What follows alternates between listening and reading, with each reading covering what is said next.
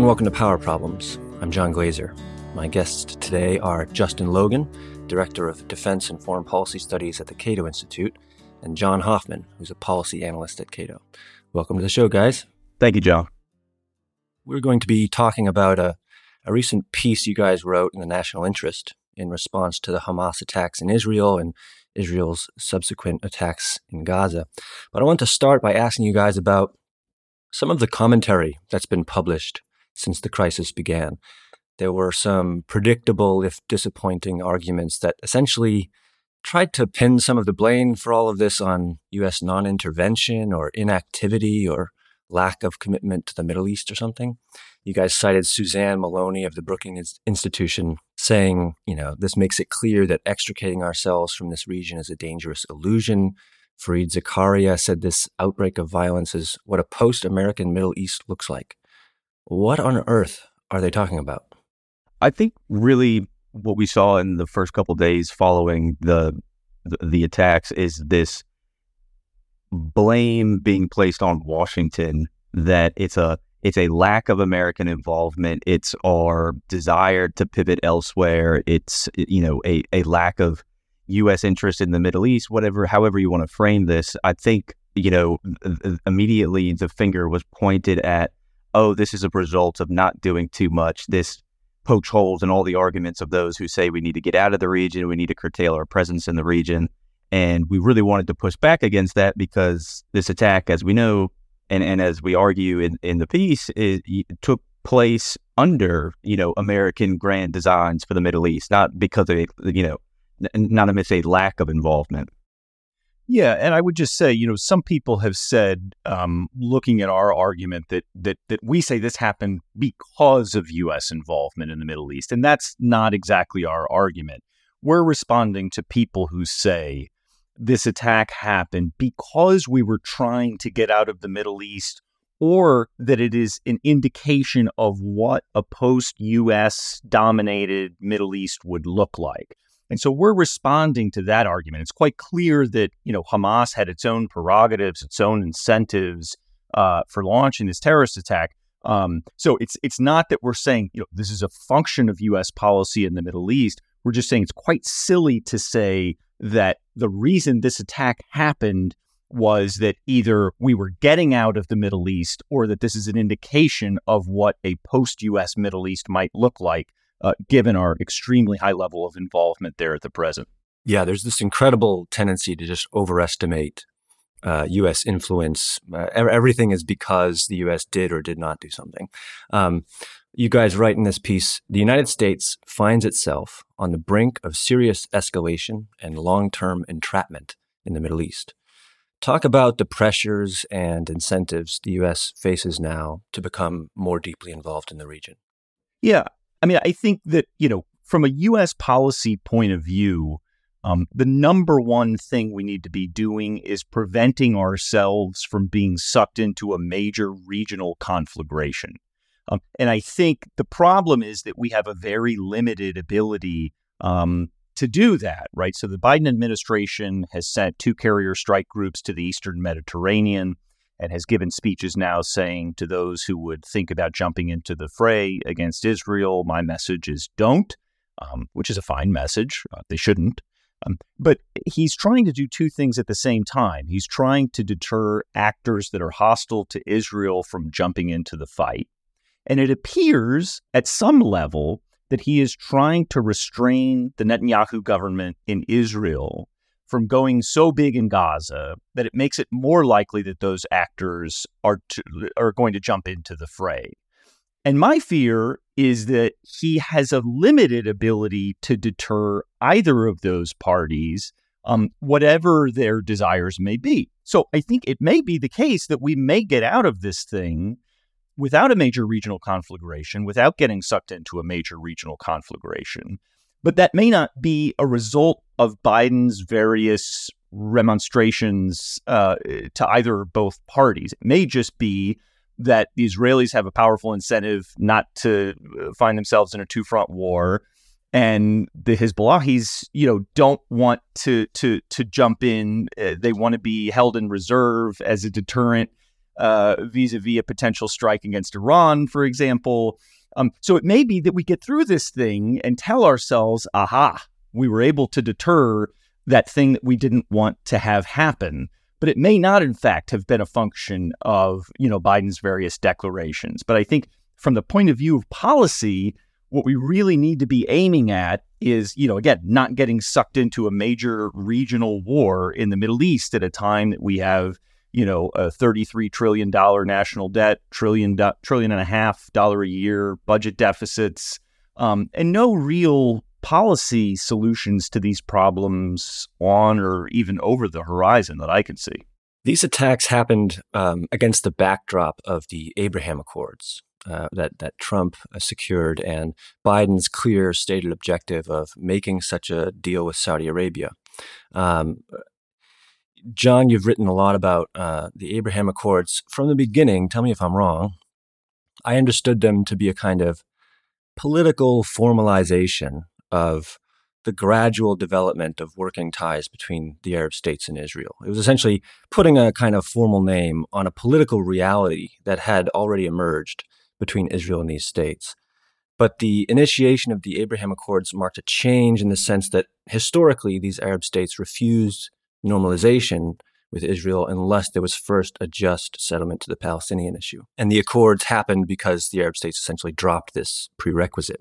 Is that an accurate understanding? Give us some of the context for the Abraham Accords, uh, what they have or haven't accomplished, and, and talk about the normalization deal uh, Biden is pursuing with Saudi Arabia. No, absolutely. I, I think you described it really well. The the Abraham Accords were a formalization of implicit and you know backdoor negotiations and and and cooperation that have been going on for quite some time. Uh, it, you know, the Abraham Accords made it made it formal and and kind of slapped a, a new uh, term on it, but but these ties have been going on for a long time due to the convergence of strategic interests between Israel and these Arab states.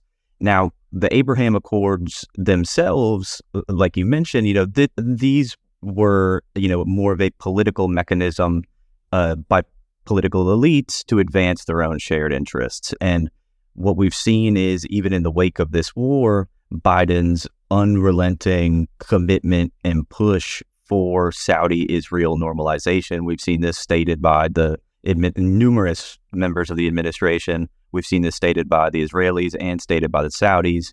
And then, of course, in the couple weeks since the war, the Washington commentariat has really produced a tremendous amount of uh, of articles arguing, saying this is the only way forward for the Middle East. So this framework uh, of the Abraham Accords still very much dominates in Washington and seems to still lead Biden's foreign policy in the region.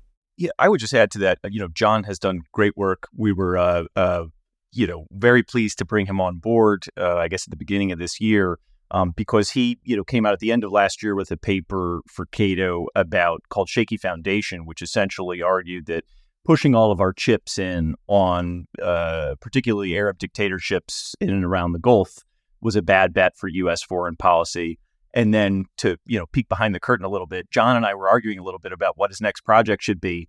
And I said, why don't you do something about this idea about you know uh, Saudi normalization in the United States? And, and he had a different uh, idea about uh, you know he came out of the academy, right? So he wanted to do this work on multipolarity in the Middle East. I said, I like that idea. I like the academy, but why don't you do this uh, this this Saudi uh, project? He said, okay, you know, I'm happy to do it.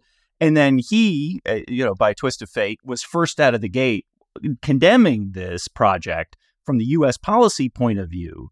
And I think, you know, the paper that he wrote is excellent because it essentially says, right, you know, if Saudi Arabia and Israel are worried about Iran, that's reasonable for them to do, right? Uh, uh you know, Iran uh, as a conventional military power from a U.S. point of view isn't terribly scary. But if you know the Saudis and Israelis want to align regionally against Iran and sort of hedge against uh, Iranian uh, revanchism or something, for example, that's perfectly fine for them to do, and it may even be in their interest to do so.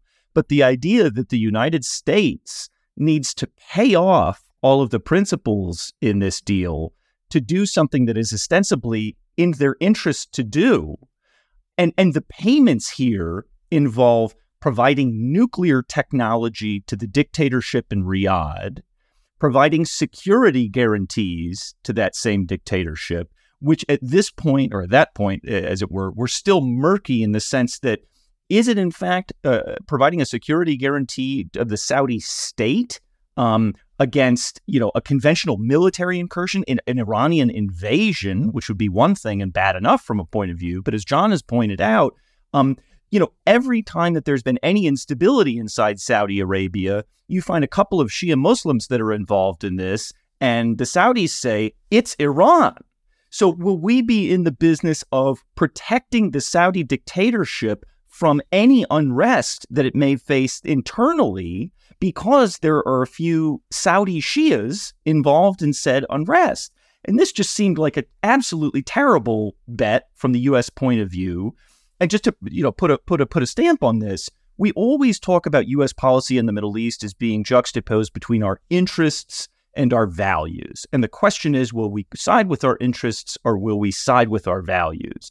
And this is a case where our interests and our values are in fact one. Not to sound like George W. Bush on this thing, um, but we have uh, our values are very much not aligned with Mohammed bin Salman's dictatorial vision for Saudi Arabia.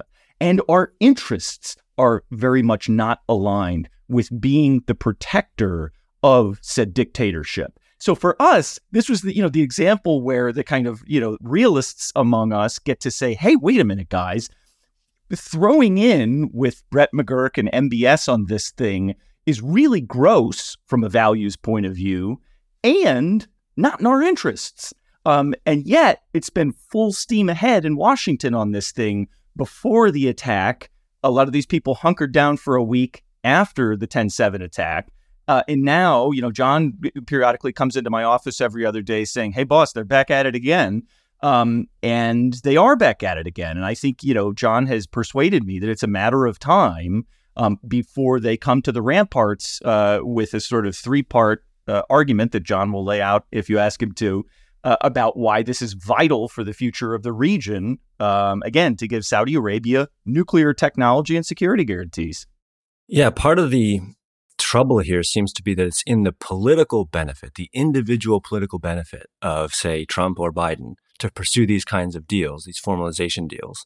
But it's not in our strategic benefit. It's not in our national interest, and that's a that's a big problem. Justin, you started talking a bit about um, this reverse leverage that you guys mentioned in the piece. This ability and tendency for our allies and clients to kind of manipulate us into continuing a, relationship that is in their benefit and not in ours. Uh, just talk about that a little bit more, how it manifests. Yeah, I mean, this is a uh, there, there's a different metaphor. Reverse leverage is a very wonky uh, scholarly metaphor. I have a childhood uh, fairy tale metaphor that I use here, but um, the basic argument, and John dug up a really great quote from the Wall Street Journal um, about MBS. That if I can dig it up here, um, you know, MBS essentially said that his plan for the normalization deal was to use the threat of a closer relationship between Saudi Arabia and, in particular, China to extract more goodies from the United States. So the Wall Street Journal reported in March, quote, in private, Saudi officials said the crown prince has said he expects that by playing major powers against each other, Saudi Arabia can eventually pressure Washington to concede to its demands for better access to U.S. weapons and nuclear technology, right? So that's the idea of reverse leverage. We tell ourselves that we will get leverage against our clients by dint of our relationships with them. But in fact, their leverage is reversed, where the client says, we might find a new patron, so you better watch out. Um, so that's the reverse leverage argument. But this China argument to me, which based my understanding over the past couple of years is that this is what's carried the day inside the Biden administration in terms of the normalization deal and the overall Middle East approach led by Brett McGurk has been if we don't do this, China will eat our lunch in the Middle East, right? To which I say, let them eat our lunch in the Middle East. The Middle East has been a giant sucking wound on American strategy for the last several decades. It has produced nothing of benefit for U.S. security policy over the past several decades. The Middle East possesses less than 5% of world GDP, less than 5% of world population. None of its states have power projection capability outside of the region. This is not a place where American military policy has much to do. So don't get in the business of trying to run this region. We don't have the solutions to its problems, and its problems, if we leave them alone, mostly will not affect us. So uh, the the metaphor that I've used before is, you know, I, one of the bedtime stories that I was read when I was younger was of uh, Brer Rabbit and the Briar Patch, right? So Brer Rabbit is this sort of wily rabbit running around who's eventually caught by the fox. The fox is this very vindictive actor holding Brer Rabbit up by the ears, and Brer Rabbit knows he's in a heck of a pinch, right? So he says to the fox, Please, fox, you could do anything you want to me, but whatever you do, don't throw me into that horrible briar patch down there. Those thorns are look frightfully sharp, and I, I just don't want to be thrown into that briar patch. So what does the fox do? Because he's so vindictive, he throws Brer Rabbit down into the briar patch. Well, guess what a rabbit can do in a briar patch that a fox can't? Weave through the thorns, you see. So he found himself that he was able to get out of this. And so from my point of view, what we should be saying is, oh, please, China, don't plunge into the Middle East and steal our lunch there. We, we, we, this has been a huge source of strength and national power for us over these past several decades if you took our, our, our benefits there, it would be a real, real albatross for us and, and, and a real benefit to you. You know, if someone has to inherit the, the, the charge of running the Middle East, it couldn't happen to a nicer group of guys than the Chinese Communist Party. John, I want to ask you to expand on that, um, at least a little angle of it, because you wrote in a separate piece in response to this kind of thing that it doesn't appear that Moscow or Beijing wants to fill an American void in the in the Middle East. Can you say more more about that? I mean, imagine I'm a, a skeptical hawk, and I firmly believe, believe that China and Russia want to become entrenched in the Middle East as we have. What would you say to dissuade me?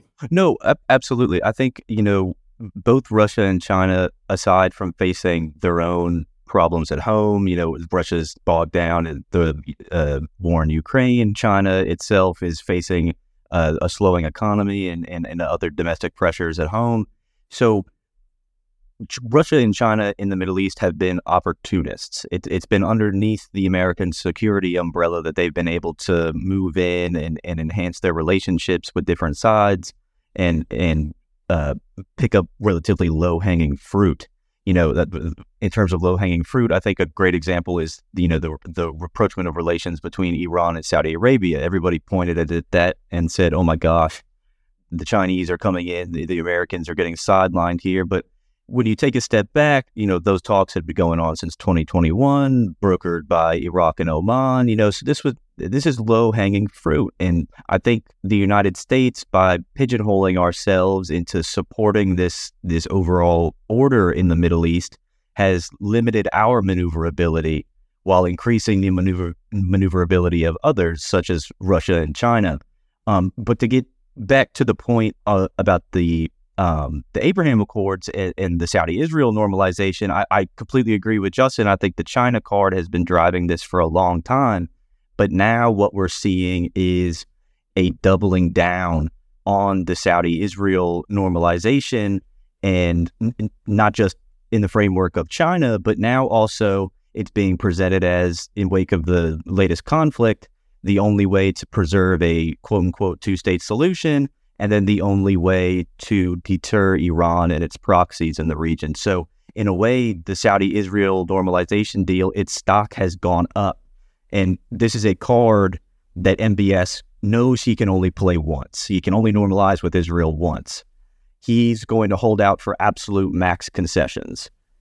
Biden and friends seem pretty desperate at this point, and they were already seemingly willing to give the barn away now it might be even more so that they're you know coming up on an election year you know they're going to probably be going against trump who's already bashed biden for destroying his precious abraham accords.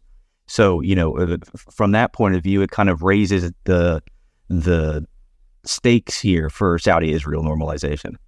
You guys write instead of escalating or entrapping itself the united states should recognize the failures of its past policies acknowledge the limitations of what U.S. involvement can bring to the region, and reduce its Middle East policy to a level commensurate with U.S. interests.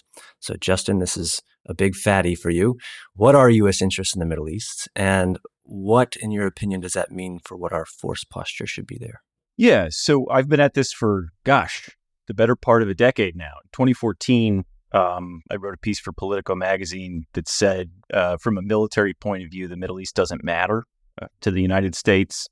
And then um, after I opened and then closed a restaurant and got back into the foreign policy business in 2020, I wrote a longer scholarly article for Defense Priorities, um, expanding the argument and putting more meat on those bones. Um, but essentially, right, looking at the region from a military point of view, my, my view, I, am a sort of 20th century Neanderthal when it comes to militaries and what military power can do. Um, it can defeat other militaries. Um, it can deter other militaries. Um, and, and, and, and that's kind of the extent of it. Um, it, it, doesn't provide you with fungible political leverage across issue areas um, to allow you to get what you want on a, a, whole panoply of other issues. So I look at kind of the, the the the issues that the military could conceivably be set out to solve.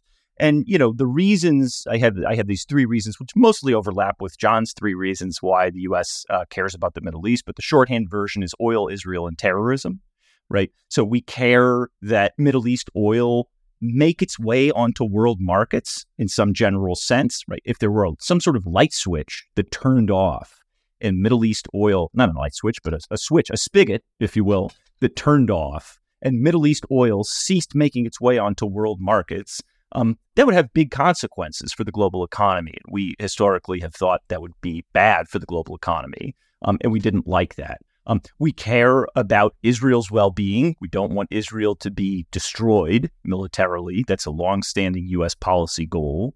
Um, and we care about terrorism, right? We have some abstract sense and a specific sense that uh, terrorism emanates in an important way from the Middle East. And so I try to be more specific about the mechanisms of oil, Israel, and terrorism that relate to U.S. military policy in the region and conclude. And I think the the oil question is is to me, from a scholarly point of view, the most interesting one, um, where there's an extraordinarily low level of cross pollination in Washington between Middle East security scholars and energy scholars, energy economists. They just don't talk to each other.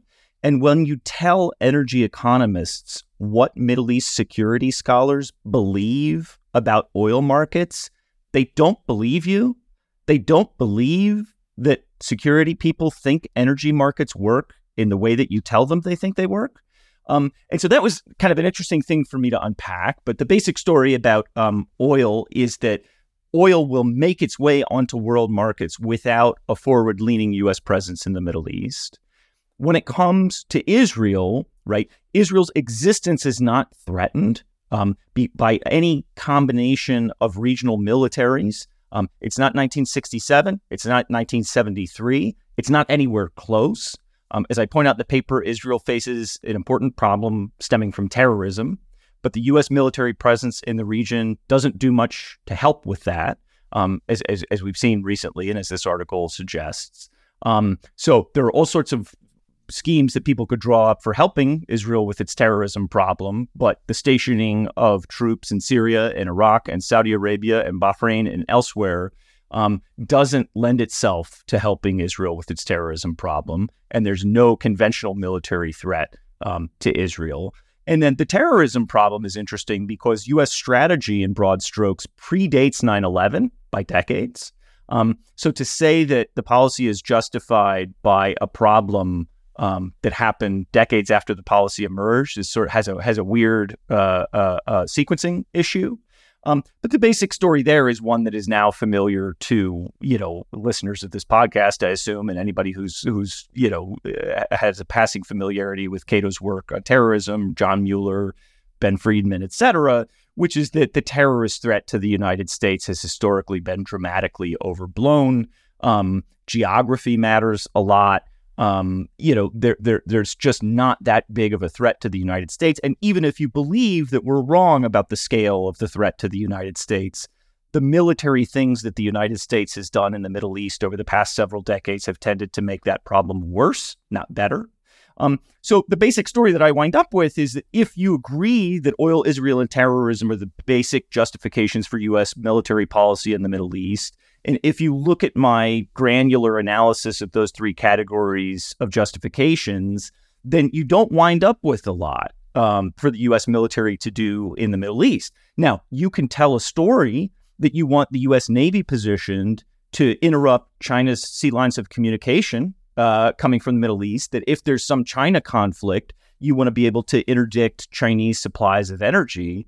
But no one really says that out loud. So I didn't really feel like a need to engage with that argument. But that's militarily, that's the a much more plausible argument than any of the, the, the ostensible justifications for U.S. military policy in the Middle East. So, long-winded answer to your question. Um, but in terms of stationing U.S. ground troops on Middle East territory, I see basically no justification for doing it at all. Justin, in a blog post, you queried whether we have a clear picture of how Israel's bombing campaign ties into its stated objective of making another such attack less likely. Uh, and you're not alone. Even the Biden administration has reportedly been questioning the wisdom of a ground invasion, for example, which could be escalatory and lacks achievable objectives.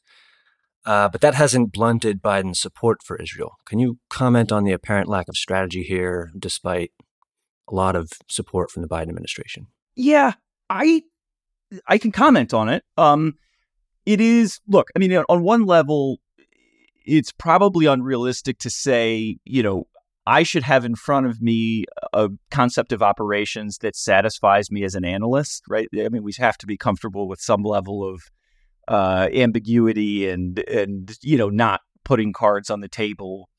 But I do worry that um, again connecting the campaign that we see unfolding to the ends politically that were laid out um, has has been quite difficult. I, I think it's quite difficult also to square up with the fact that you know in the days after September 11th, it was going to be really, really, really difficult to hijack an airplane in the United States um, for the simple reason that every red blooded American man and an awful lot of red blooded American women were pretty jacked up and ready to do terrible things to anybody who looked like they might kind of sort of want to hijack an airplane in the United States. Um, if Israel wants to prevent a replay of October the 7th, I think a replay of October the 7th is the furthest thing from being conceivable in Israel for the foreseeable future. So, in the medium term and the long term, the Israelis say we want to make sure that it can't happen again in the faraway future, which, again, from my point of view, is a great thing to do. If you could ensure that this will never happen again, that's a terrific thing, right? 10 sevens should never happen anywhere. The question becomes connecting the campaign to that objective. Um, and you've seen, you know, Lawrence Freedman in the FT. There was a big workup um, in the New York Times. There was John Sawers yesterday in the or yesterday, whatever it was, uh, Wednesday in the Financial Times. Um, former head of MI6 saying that the Israeli objective of eliminating Hamas, um, that the Israeli military leadership knows that this is beyond their reach.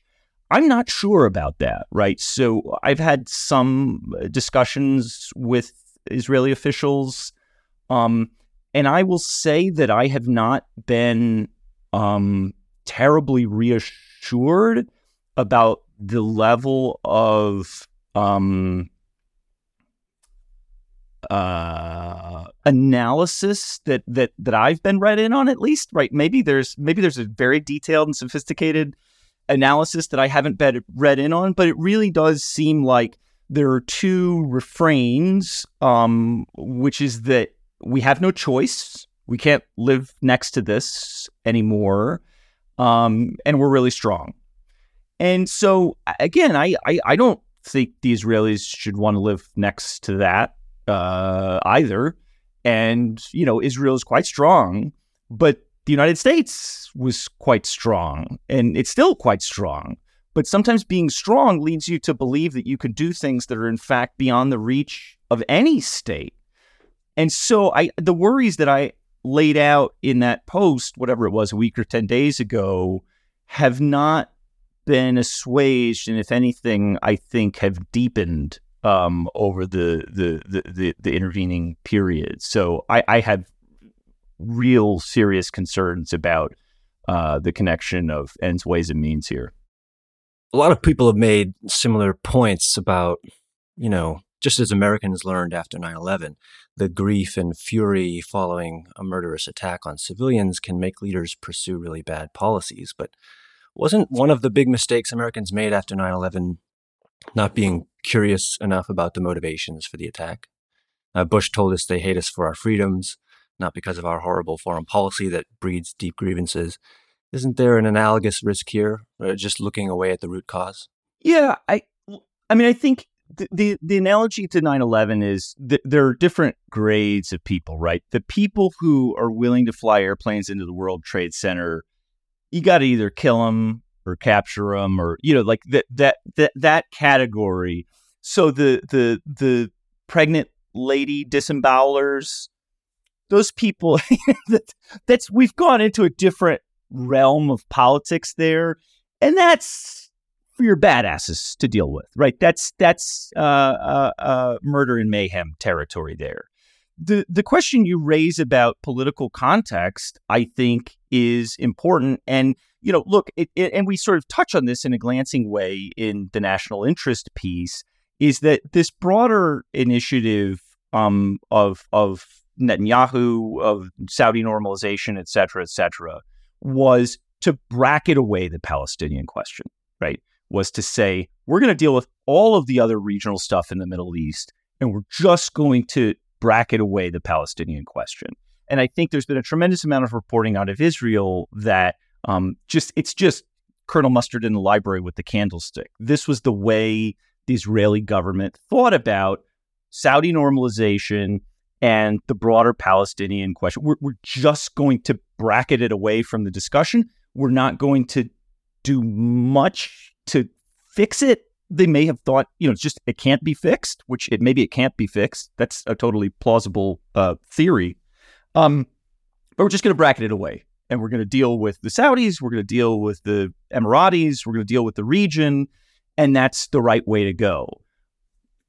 That theory doesn't look great um, in the wake of what we have seen. And, and, and you don't need to listen to me for evidence of that the Israelis appear to be about to embark on an immensely um, costly and risky measure to, in their own way, deal with the Palestinian question. Now, will it work? Again, I've lodged my concerns on that question heretofore. So the Israelis seem to believe that they were wrong to think that sidestepping, bracketing away the Palestinian question. I think a lot of people think that, you know, one antecedent problem there is that there may have been a mixture of missing Palestinian policies. You might have been missing um, some killing and some counterterrorism, and you might have been missing some diplomacy, right? Um, the Israeli press has been making a lot of hay about, you know, how Netanyahu has had a longstanding interest in keeping the West Bank and Gaza divided politically. Um, and and that you know he he gave this speech that was leaked about you know anybody who wants to prevent the emergence of a Palestinian state uh, should be interested in Hamas holding political power in Gaza. Now that's you know again doesn't look really great in retrospect, but you know that that's a view. If if if you really want to emphasize the preventing the emergence of a coherent Palestinian polity and ultimately a Palestinian state, you know that that is one view that you could take.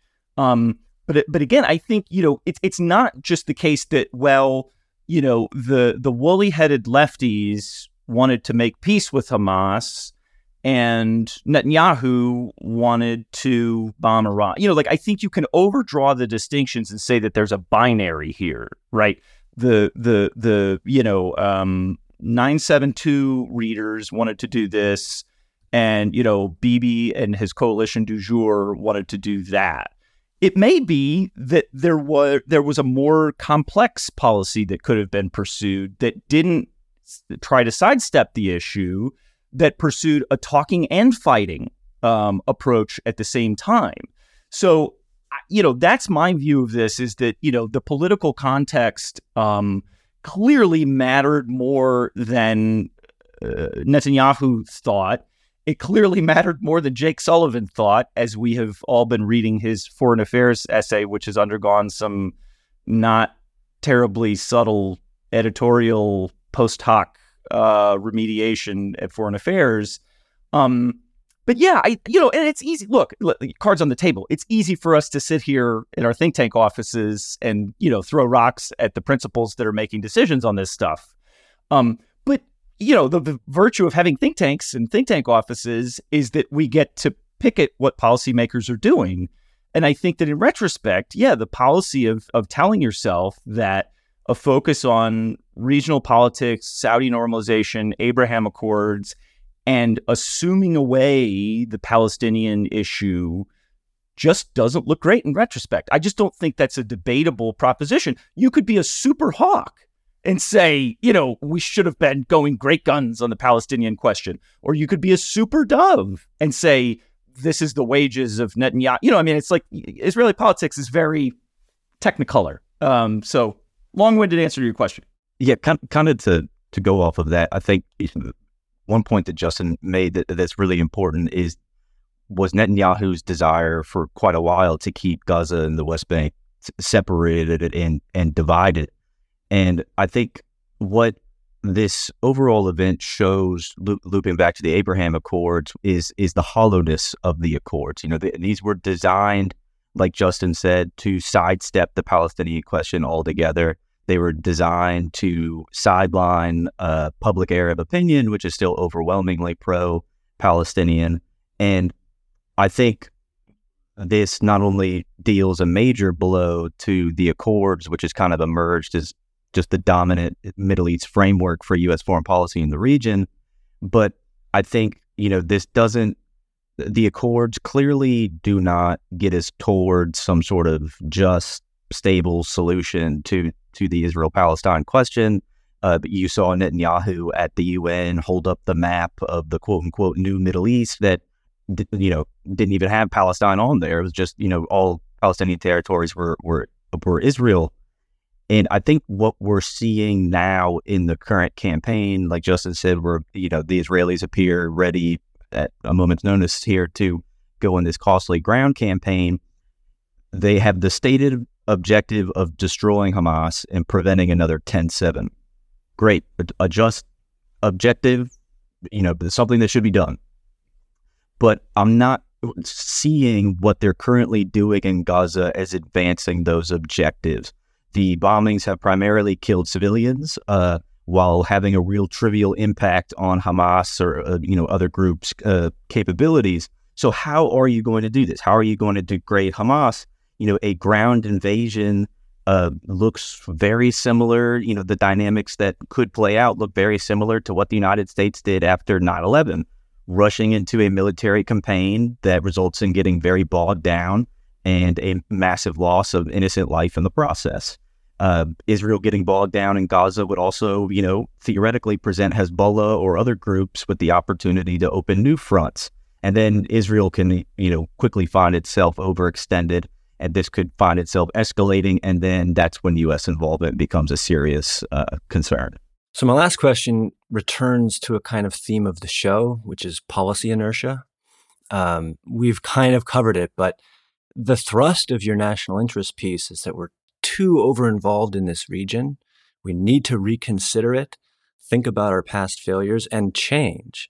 And Cato's been singing that tune for a long time. But even like in recent years, I have noticed members of the kind of standard establishment foreign policy community suggesting, yeah, this this region isn't as important as we have often thought, and we've expended a lot of resources there. And so the problem is everything stays the same, and then when there's a crisis, the only thing we hear in response is more justifications for deeper involvement. How do we get to a situation where somebody will find an opportunity to say, "Hey, let's back out"?